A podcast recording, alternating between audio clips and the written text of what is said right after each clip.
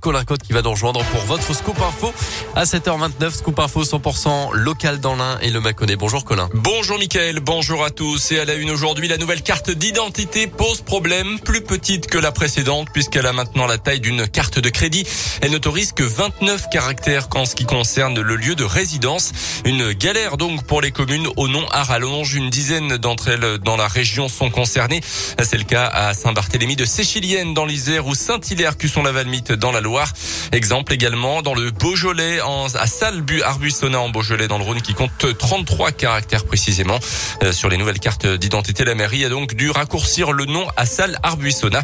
Une solution qui ne plaît pas du tout à Stéphane Parizeau, le maire de la commune. Ça m'a fait plutôt sourire au départ. Je ne savais pas que ma commune était celle qui portait le nom le plus long du département du Rhône. Tout de suite après, c'était plutôt un sentiment de colère et d'incompréhension. Je trouve ça totalement impensable et incompréhensible. On en arrive à cette situation. Pourquoi n'y a-t-on pas pensé avant ? C'est juste hallucinant. C'est une solution qui ne me satisfait pas, qui ne satisfait pas non plus les habitants. Nous sommes fiers d'appartenir à la région du Beaujolais et nous souhaiterions que Salles-Arbuissonnas en Beaujolais puisse apparaître dans son intégralité sur les nouvelles cartes d'identité. Une autre solution a été trouvée depuis quelques jours. Il s'agit de fusionner la ligne du pays avec la ligne du lieu de résidence pour permettre d'inscrire le nom des communes qui dépassent donc les 29 caractères. Dans l'Ain, cet accident qui aurait pu virer au drame hier après-midi à Saint-Sornin-en-Bugey, un conducteur a perdu le contrôle de son véhicule sur une départementale. Le véhicule à faible allure aurait mordu le bas-côté, traversé la route avant de se retourner et de finir sa course à quelques dizaines de centimètres d'un piéton. Ce dernier, surpris et effrayé de voir la voiture se diriger vers lui, a chuté sans gravité. L'homme a quand même été conduit à l'hôpital pour des examens. Le conducteur, lui, est indemne et les dépistages se sont avérés négatifs. Dans l'actu également, cette très mauvaise blague en Saône-et-Loire. Deux ados de Louan ont passé un coup de fil au hasard à une bordelaise en simulant l'enlèvement et la séquestration d'une petite fille. L'alerte a immédiatement été lancée et l'appel rapidement localisé par les forces de l'ordre en Saône-et-Loire. Donc, les deux jeunes de 13 ans ont pu être auditionnés par les gendarmes avec leurs parents. Ils risquent jusqu'à 6 mois de prison et 7 500 € d'amende.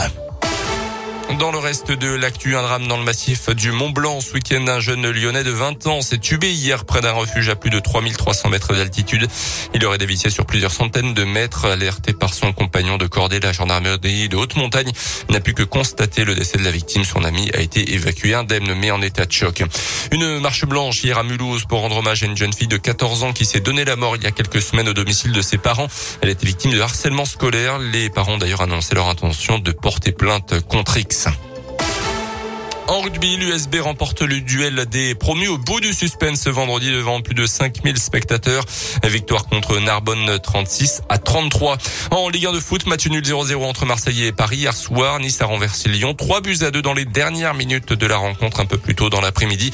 À noter également le match nul de partout vendredi de Saint-Étienne contre Angers et la défaite de Clermont sur le terrain de Nantes. Du côté du FBBP, en revanche, tout va bien avec encore une victoire en championnat vendredi. C'était sur le terrain de Laval.